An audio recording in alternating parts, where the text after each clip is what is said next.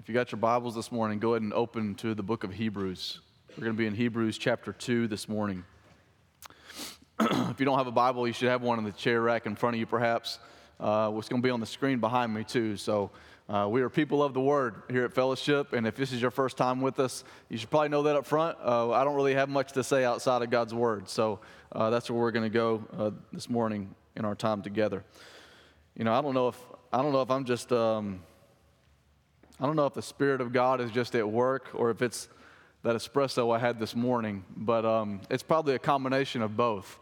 Uh, but man, it has already been a, a, special morning, and I, I hope that you see we got a we have a narrative unfolding this morning. Um, you probably saw a pattern in the in the music uh, that you'll see now continue in the Word as we examine it uh, in just a moment.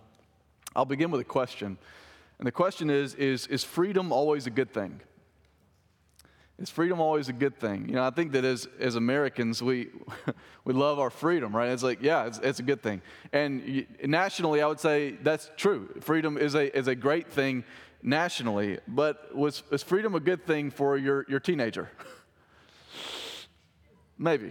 Was freedom a good thing when you were a teenager? Mm, maybe not, right? Is freedom always a good thing? You know, laws restrict freedom. We say, well, I don't know, I, we live in a free country. I'd want it to be free. Well, do you want laws that restrict the way that you drive? I think so, right? Do we want laws that restrict road rage violence? I, I think so. Do we want laws that restrict drunk driving? Do we want laws that restrict theft? Yeah, well, is that limiting freedom? I guess so, in a way, right? So is freedom always a good thing? Um, yes and no. I guess there are some examples where maybe that's not the case. You see, the right answer is that freedom is a great thing when it is lived within the right structure. Unlimited freedom is not a good thing, but within the proper structure, a good structure, freedom is a wonderful thing. You know, the prodigal son sought freedom apart from his father's house, right?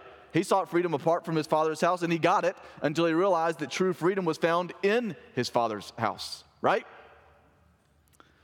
I once heard a pastor talk about freedom and the gift and the curse, kind of back and forth. He turned to a well known source of philosophical wisdom, uh, Thomas the Train, to talk about this word freedom. You see, there was an episode he said where Thomas, uh, Thomas falls off the tracks and he says, I'm free. And we say, You dummy, no, you're not. right? Because he's not free, he's off the tracks, but Thomas was never meant to live outside of the tracks. He's now stuck. He cannot truly live as he was designed, a life of enjoyment until he functions on the tracks. And so that's a, a, kind of a silly analogy, but there's a lot of truth to that even in our lives. So in the beginning, God created tracks for humanity. He created a design for humanity, a way to live, a way to flourish, a way to enjoy the creation. Adam and Eve sought their own freedom. How'd that go? Stuck. Man thirsted for supposed freedom apart from the tracks, diving into sin like chugging salt water that promised fulfillment but only left them still thirsting. And ever since then, the human condition has been plagued by the pursuit of freedom, the pursuit of happiness by getting off the tracks. We call it sin. Never as God designed us, and yet we find ourselves stuck, saying, I'm free but never free. Our passage today is the collision of man's problem and God's solution. That's actually the story every time we open God's Word, right? But today it is especially the case that we see the collision of man's problem and God's solution. And man, if you would lend yourself this morning, there's going to be a blessing to be, be beheld, okay? Let's look at Hebrews chapter 2 together, verses 5 through 9. Hebrews 2, 5 through 9 says this For it was not to angels that God subjected the world to come, of which we're speaking. So, this world of which we're speaking. It has been testified somewhere What is man that you're mindful of him, or the Son of Man that you care for him? You've made him for a little while lower than the angels. You have crowned him with glory and honor, putting everything in subjection under his feet. Now, in putting everything in subjection to him, you, he left nothing outside of his control. At present, we do not yet see everything in subjection to him, but we see him who, for a little while, was made lower than the angels, namely Jesus, crowned with glory and honor because of the suffering of death, so that by the grace of God he might taste death for everyone. We've been going through the book of Hebrews for a few weeks now and have looked at chapter 1, verse 1, all the way up to chapter 2, verses 5 through 9, which is where we are this morning. And this is an interesting book. You know, it's, I'll be honest, I was like getting ready this morning, brushing my teeth, and I was thinking, I miss John. Can we preach John? And it's so simple, it's so much easier to unpack and extract a beautiful blessing. It's harder to do that in this book. And I'm not saying that that's me putting down your intellect. I'm saying it's, it's saying all of us, we, we struggle to see, we jump back into a different context and bring it to our present and then mine it for good things. And it's just hard to do. And so I just want you to join me on maybe a little bit of a complex journey, but one that will be extremely rewarding by the end of our time. This book a letter, but really not even much of a letter, more than it is a, a sermon. It's written by someone that had a preacher's heart. And so he's writing, and he uses a lot of the Old Testament to bring in application and principles to give to the people that are receiving this letter. And so I say it's a hard book. For one thing, it's an anonymous author. For another thing, it's a very vague audience. We know that they're Jews, but that they are Greek speaking Jews in the, the Greek uh, or the Roman world. It's a vague situation. We read already that they've been worshiping angels to some extent and there's more to that story that we'll get to in the weeks and months to come. But simply put, so far, what we've seen is that Jesus is great. Jesus is greater than the angels, is the way that this letter or sermon has begun. He has a name that is superior to theirs, which is what we saw at the beginning of chapter 4. They called him the firstborn, the heir of all things. He is supreme in everything. He also has a position that is superior to that of the angels. He is the king, he is even the creator, and he reigns, like we just sang, supreme. But then there's an aside that we looked at last week, sort of a, a again, a, a, pastor or a preacher's application where it deviates from the path of doctrinal unpacking and goes into an, an aside where it's unpacking some application and says, Beware the drift, pay close attention, don't neglect the truth of the gospel that has anchored you. If you fall from it, you will fall from him. And now he gets back to the argument. The Son, Son of God, is greater than the angels. So he dives back in in verse 5, which is why it begins with that word for, because he's saying, let's get back to the argument, the doctrinal things at hand. He gets back to the argument and says, man is greater than the angels, therefore Jesus is greater than the angels. Did you hear me? That's a weird thing you just heard me say. The author is going to say, man is greater than the angels, therefore Jesus is greater than the angels. And you should hear that and say, excuse me? Do you remember those pictures I showed you a couple weeks ago that freaked you out and probably gave you nightmares? Man is greater than the angels. That's a weird thing to hear, but I want to show you some neat things that I think supports that idea that we'll find in Scripture. The structure this morning is, is going to be as such. Uh, you saw the title behind me a moment ago, The Great Undoing. And really, I'm going to give you sort of a part A and part B of that. That the Great Undoing has two components the undoing of creation, but also the undoing of sin. And so, the first thing, if you're taking notes this morning, that I want you to see is that the first part of the great undoing is the undoing of God's perfect design. The undoing of God's perfect design. Verse 5 begins as sort of a reality check, and I'll read it in just a moment, but it begins as sort of a reality check. It may seem for now like the angels are superior beings in relation to man. Angels are far more powerful than, I don't know about you, but, but than me.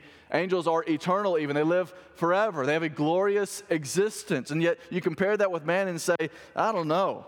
But listen, the thing is, though that is currently the case, that angels do seem much more superior to man, though that is currently the case, that isn't the case forever. And that's what I want you to see in our passage this morning. It begins in verse 5, and we'll walk through the text together. It says, For it was not to angels that God subjected the world. Hear that again. It wasn't to angels that God subjected the world. In other words, God didn't put the world below angels. God didn't put creation below angels. He's saying it was not to the angels that God subjected the world to come, of which we are speaking. It's a short verse, but there's a lot to see here. He says, subjected the world to come. The world to come is not heaven. The world to come is a new creation. And I'm not going to get into the weeds here because I think it deviates from the path some. But, you know, we're not going to go and just have a spiritual existence for all of eternity. Those of us that are in Christ Jesus certainly will be absent from the body and present with the Lord. But there's a day coming. The book of Revelation, it's very clear that God will make all things new that we will have a physical dwelling with him.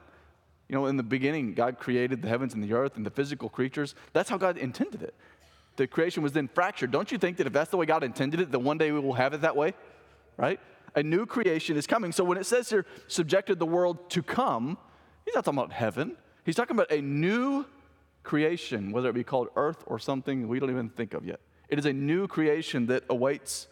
Revelation 21:5 supports this and says, And he who was seated on the throne said, This is a word of prophecy, Behold, I am making all things what? New a new creation. I am doing something, God says, to make all things new. You see, in this new world that is to come, angels are given a special position. Again, you go read the book of Revelation, that's very clear. They're given a special position. But listen, the more special position is not given to angels, but to human beings, especially the greatest human being, the Son of God. But again, this is true in some sense of all human beings, just as it was before sin corrupted the world, a special position for people. Go back to the beginning. Genesis chapter 1, verse 26 says this Then God said, This is in the beginning when He created man. He said, Let us make man in our image. He never said that about the angels. Let us make man in our image, after our likeness, and let them have dominion. You know what that means? Power, authority, let them have dominion over what? Over the fish of the sea, over the birds of the heavens, over the livestock, over all the earth, and over every creeping thing that creeps on the earth. Does that sound like a special position? You better believe it does. He never says that about the angels. He says that about human beings, again, pre sin, pre fall. This thought of world subjection to humanity is something that should wow us. And we, I think, are in very good company. It wowed God's anointed, David, which the author quotes to drive home his point. Look at verses 6 through 8. it says, It has been testified somewhere. What is man that you are mindful of him? Notice what's happening right now. The author of Hebrews is preaching okay? He is going back to the Old Testament, his Bible, and saying, here's what's written down. He says, It's been testified somewhere. What is man that you're mindful of him? Or the Son of Man that you care for him? You made him for a little while lower than the angels. You have crowned him with glory and honor, putting everything in subjection under his feet. Notice in verse 6 the way that he phrases it. He says, It has been testified somewhere you know, I don't know if you realize this, but the chapters and verses, those numbers that you see in your Bible, those didn't come to be until way after these things were written down. Way, way after, generations after, hundreds of years after. And so the author of Hebrews doesn't have chapter and number to call back to and say, you know, in, in Psalm chapter 8 it says. He didn't say that. He says it is testified somewhere. Also, this author's tendency is to not mention human authors. To him, it isn't a matter of historical record. He doesn't say it is written. He doesn't want to focus on what is written down. What he instead says is, to him, it isn't just historical record, it is testified, meaning that God is still speaking through the Bible. God is still speaking through his word. And what he quotes is Psalm 8, verses 4 through 6. And I'm going to read them, okay?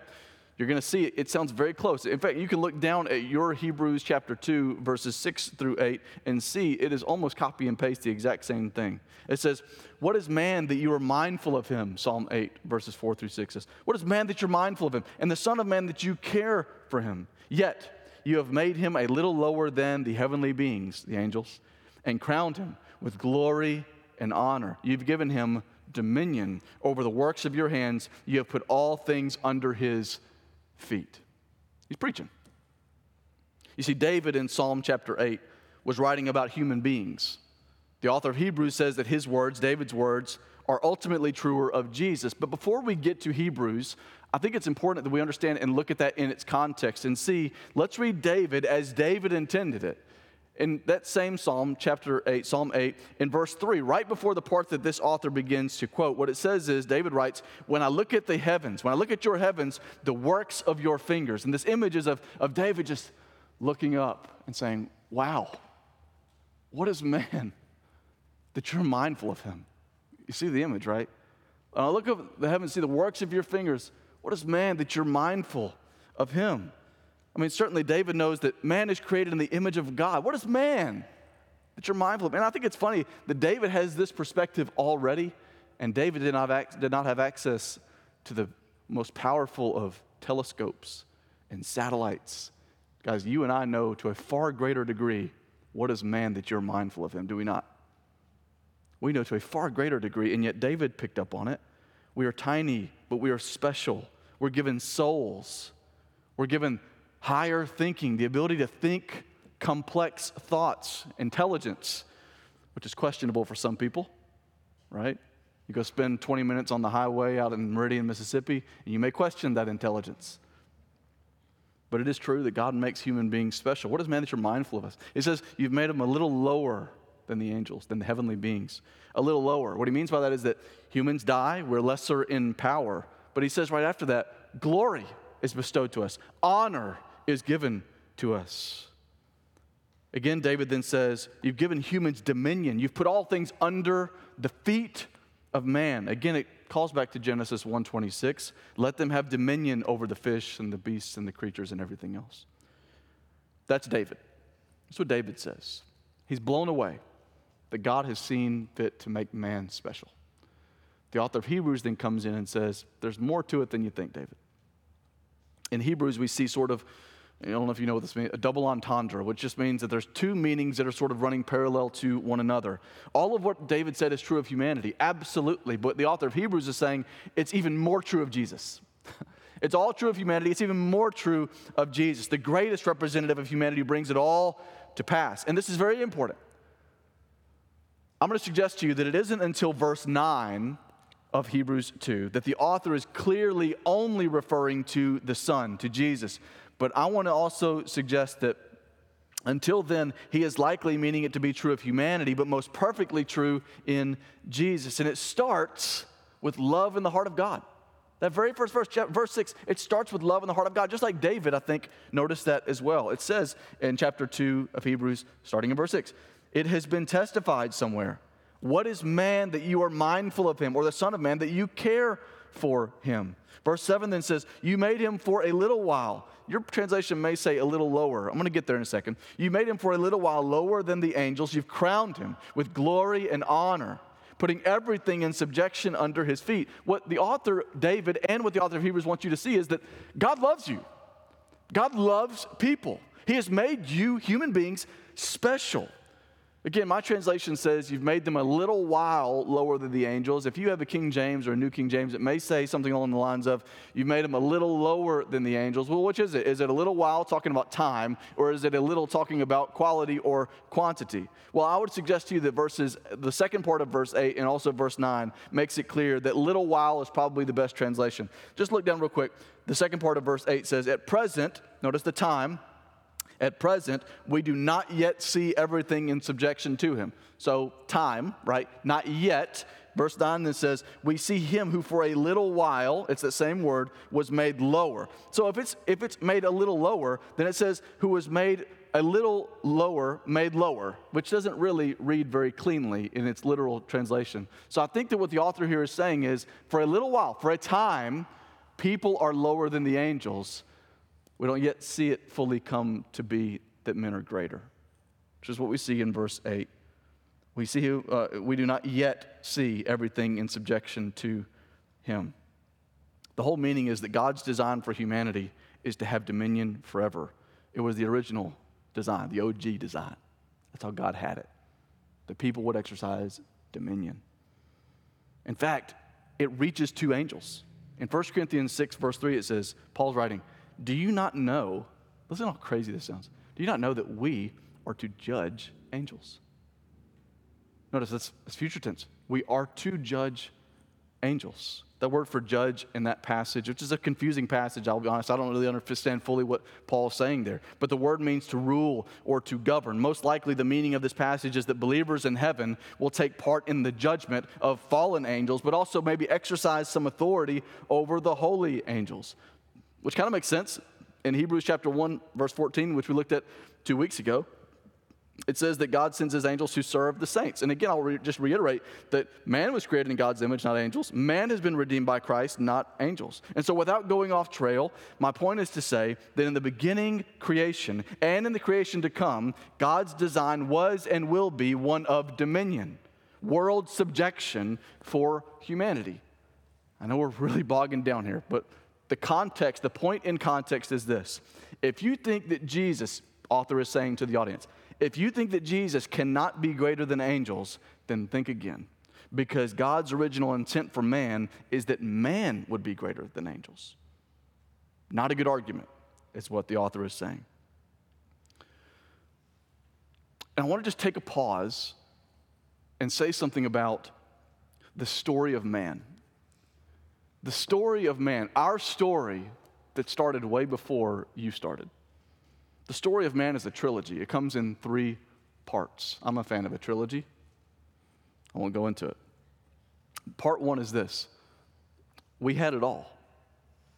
a slide that shows the three parts here. We had it all. Go back to the beginning everything in subjection. There was a time that that was God's design, Genesis 1:26, dominion over the creation. We had it all. In the beginning God created all things and it was say it good. That was God's design. That it was all in order and we had it all, didn't we? Dominion. But it didn't stay that way. Because what we read about in Genesis chapter 3 is that we lost it all. Notice that it says in verse 8, chapter 2, verse 8, the second part, at present, we do not yet see everything in subjection to him. In other words, right now, it's not the way that it was, and it's not the way that it will be. We lost it all. And that's where we are currently, right? We are currently in that place, this in between number one and number three, where we don't have it all and we haven't yet received it all, and yet we find our place in a sense where the world is in disarray and the creation is fractured and broken and lost. That's us. That's the story of man right now. And you see the disparity the depravity of man all around us. That's the great undoing. We had it all, and we lost it. And what God created as good has been undone. It's like a, a trilogy, the original trilogy of Star Wars, right? Where in the first part you see a lot of hope. In fact, it's named that. And the second part comes, Empire Strikes Back, and the movie ends. If you haven't seen it, it's, it's been a few years. You probably should have by now, uh, like 50 of them. I made some of you guys just feel really old. Maybe 40 of them, all right? But in that movie, the second, the part two, it ends with Luke Skywalker's hand getting chopped off and then barely escaping with things looking bleak. That's part two. That sounds pretty relatable. That's our part two marred, scarred, and awaiting a hope. But there's a part three that is to come. It's not yet realized. I mean, that's what he says in uh, verse 8 there. At present, we do not yet see everything in subjection to him. That not yet word, it's important because it says that it's coming. It will be here, it will be realized. We will receive it all. We are not currently what we were meant to be. And God's design was for us to exercise dominion. And at times, eh, please hear this, at times, if, if that's God's design for us, don't you see at times that that, that design that we, that the creation is subjected to us, you see it seep through the cracks. It's broken right now, but we see it seep through the cracks that we do have dominion, people over this creation. But so often, with that design, we see a corruption by sin. In other words, some of you guys are, are fishermen. You like to go catch a bunch of fish. Sometimes you go out on the lake and what happens? You don't catch nothing. Or you catch very few and you think, man, this wasn't a very successful trip. You know why? Because those fish are against you. In fact, they're literally against you. When you have one on the hook and you're pulling it in, what are they doing? Not swimming into the boat.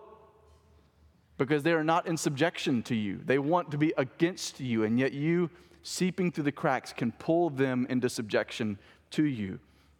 Some of you guys are gardeners, but gardens come by hard work and sweat, right? And sometimes the garden doesn't even produce what you expect it to produce because it's hard work. And that garden is not obedient to you. It doesn't subject itself to you like it properly should.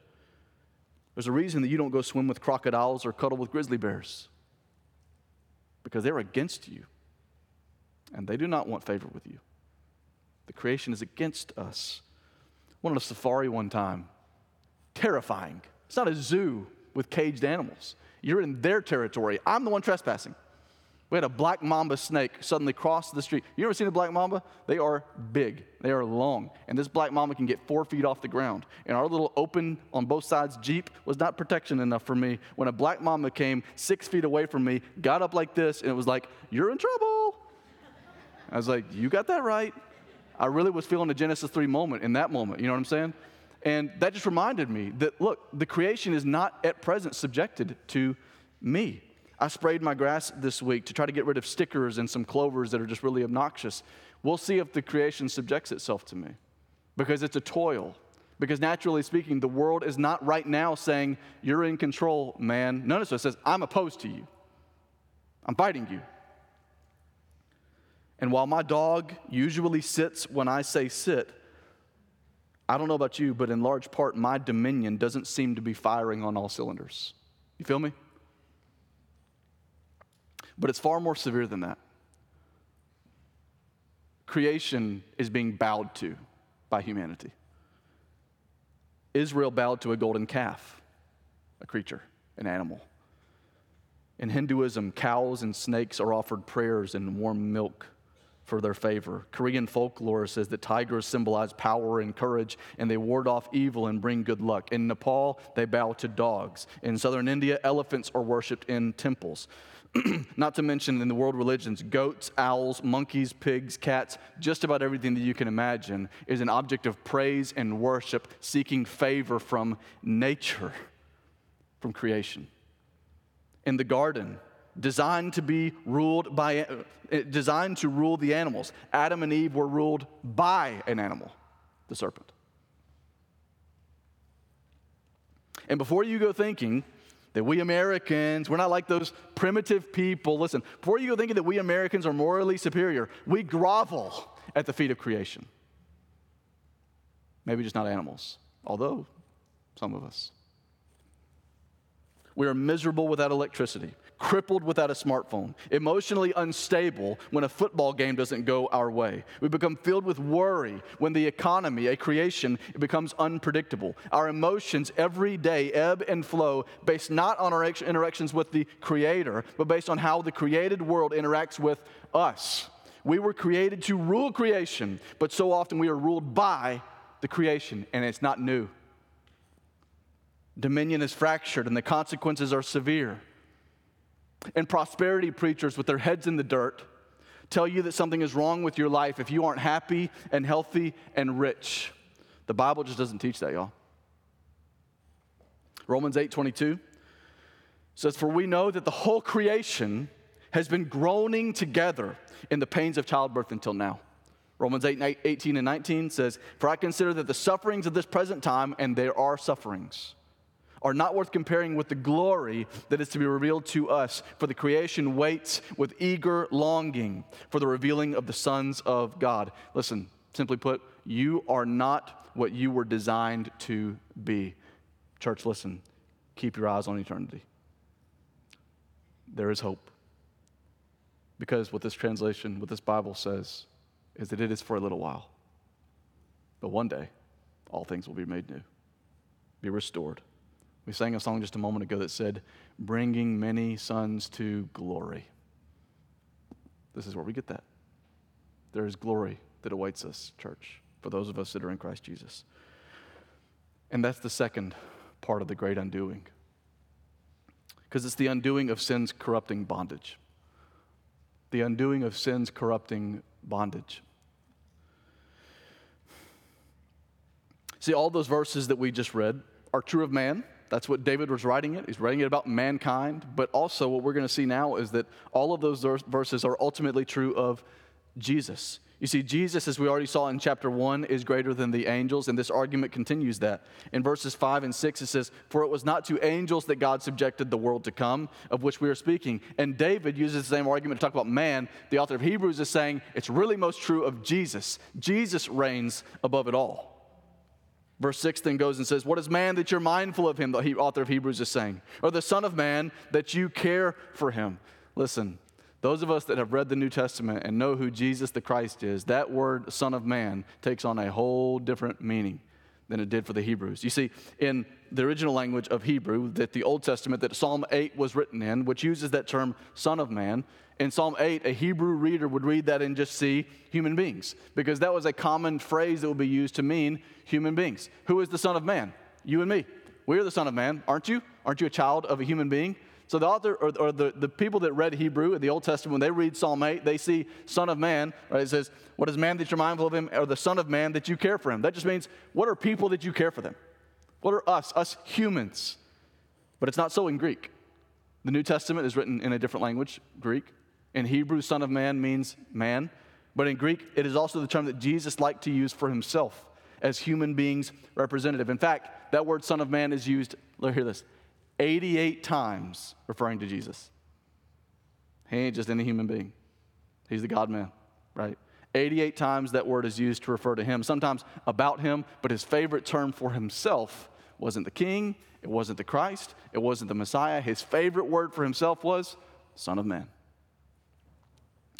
I say that to say this New Testament readers, those that have placed their faith and trust in the Son of Man, when they read with a New Testament palate this reference in Hebrews 2, verse 6, or the Son of Man that you care for him, they read Son of Man and they don't think any human being, they think of Jesus. John 1 51, Jesus says, He said to them, Truly, truly, I say to you, you will see heaven open and the angels of God ascending and descending on the Son of Man, meaning that He's the gateway to heaven. It's a tension grab for believers who know what's up. The second part of verse 8 in chapter 2, Hebrews, says, Now, in putting everything in subjection to Him, Again, read both humans and of Jesus. Now, I'm putting everything in subjection to him. He left nothing outside of his control. In other words, God left nothing outside of man, outside of the Son's control. At present, it says, we do not yet see everything in subjection to him. Listen to this. But we see him. Notice now, this is a pastor preaching, all right? It says, notice we see him who for a little while was made lower than the angels. We just read that in Psalm 8. Made lower than the angels, namely Jesus, crowned with glory and honor. It says that in verse 7 crowned with glory and honor because of the suffering of death, so that by the grace of God he might taste death for every one. We don't see the order, design, dominion as it's supposed to see. But what verse 9 says, but we do see him. We don't see it the way it's supposed to see, but we do see him. It's the author's commentary on verses 7 and 8. By the way, right here in verse 9, namely Jesus crowned with glory and honor. This is crazy. This is the first time Jesus' name is mentioned in this book. First time. It's talked a lot about the Son, it's mentioned the Christ, but it's the first time where it says, You want to know who he is? Jesus. It's Jesus. I think that's probably intentional, seeing as Jesus became the name of the Son in his humiliation and his incarnation as he took on flesh. It says, You made him for a little while lower than the angels. That lower form of the Son is Jesus. He took on flesh, and his name was Jesus. You will have a son, and you will name him Jesus, for he will save people from their sins. Jesus was made a little lower than the angels. He took on flesh, took on humanity, and never surrendered his deity but he made himself weak. This is what chapter 2 of Philippians means. Philippians 2, 6 through 11. It's going to be on the screen. Watch very closely, okay? Talking about Jesus, who, though he was in the form of God, did not count equality with God a thing to be grasped. What did he do? He emptied himself by taking the form of a servant, being born in the likeness of men, and being found in human form. What did he do? he humbled himself by becoming obedient to the point of death, even death on a cross. As Son of Man, he endured the sin of man. And as a result, Jesus was, as it says in verse 7, crowned with glory and honor. Philippians 2 continues in verse 9 and says, Therefore, God has highly exalted him and bestowed on him the name that is above how many names? Every name so that at the name of Jesus, every knee should bow. Does that sound like glory and honor to you? You better believe it does. Every knee should bow in heaven, earth, under the earth, and every tongue confess that Jesus Christ is Lord to the glory of God the Father. Notice that it says in verse um, 9, we see him who for a little while was made lower than the angels, uh, verse 9 of Hebrews 2. Listen, namely Jesus. Listen to listen how crazy this sounds. Crowned with glory and honor, listen, because of, don't miss that crowned with glory and honor because of the suffering of death. Crowned not in spite of a shameful, ridiculous criminal's death. Crowned not in spite of overwhelming shame being thrown on him. Crowned not in spite of those things, but because of it.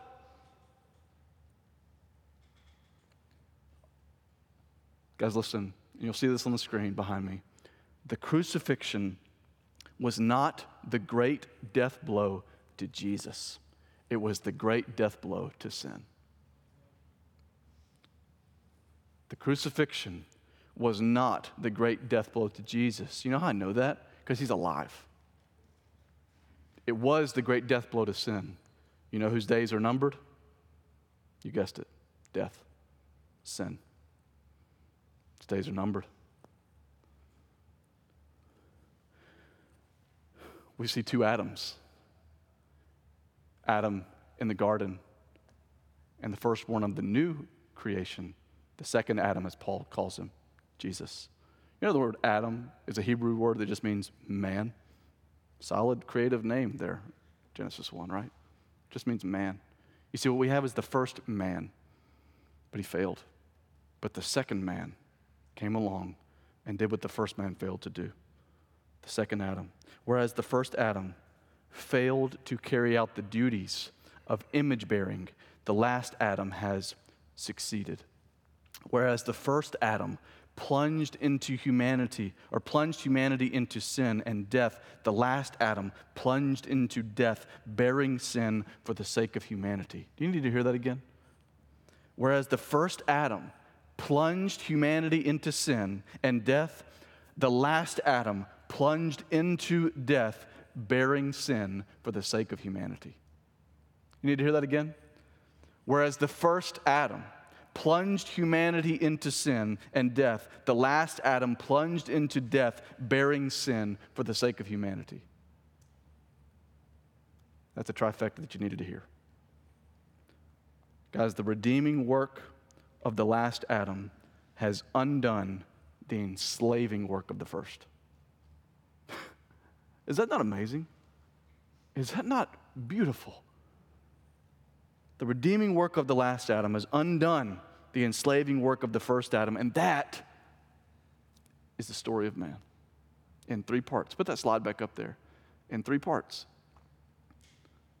The part three is that we will receive it all. And notice the emphasis there is not yet, but the day is coming when we will see death put in its grave, never, never to disturb again. It's a promise, it's a hope. Romans 8:17 says, and if children, talking about us, children of God now, and if children, then heirs, heirs of God and fellow heirs with Christ, provided we suffer with him in order that we also may be glorified with him. 1 Peter 1 4 says, To an inheritance that is imperishable, undefiled, and unfading, kept in heaven for you. Guys, the story of man, my story and your story, is a story of hope.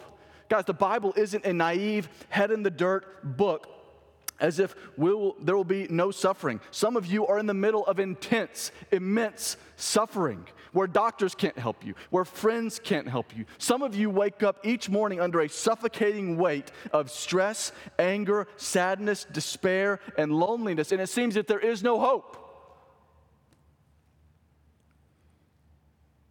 Your story is one of hope. Not yet, but we will receive it all that's why that phrase exists present sufferings, future glory. Present sufferings, future glory. And the key, as we saw last week, don't drift.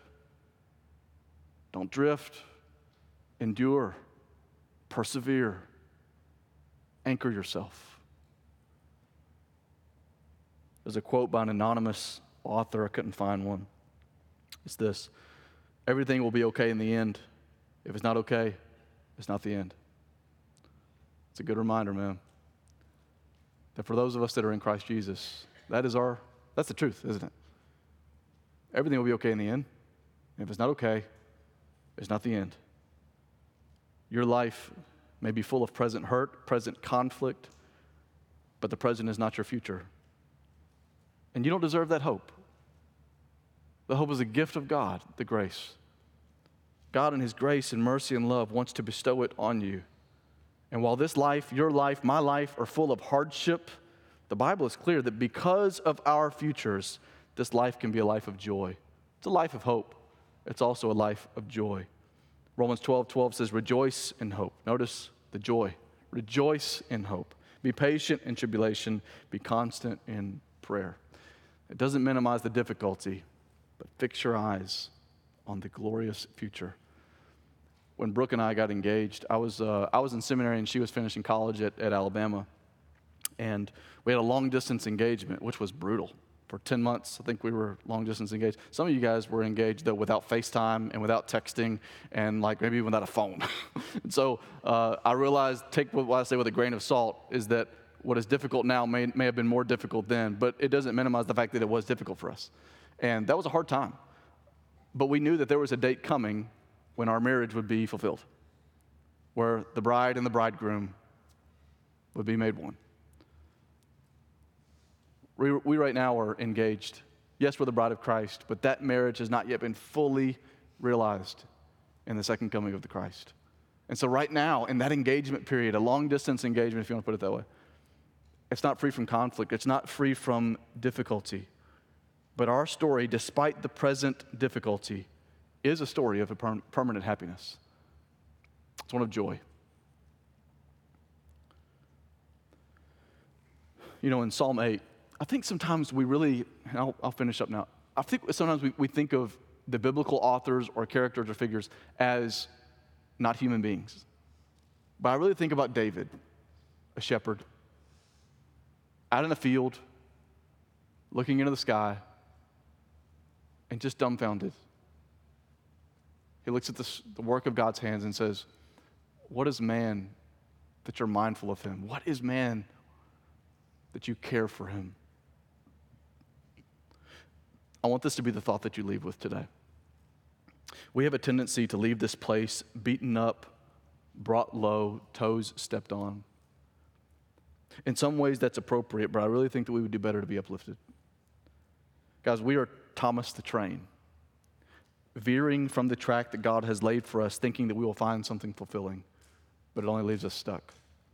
We are the prodigal sons, departing from the Father, selfishly seeking true freedom to live as we choose, but it only breeds despair. Please hear me say this, church. There is no more freeing, fulfilling place to be than on God's track. And there is no more loving place to be than in the arms of the Father that you've drifted from.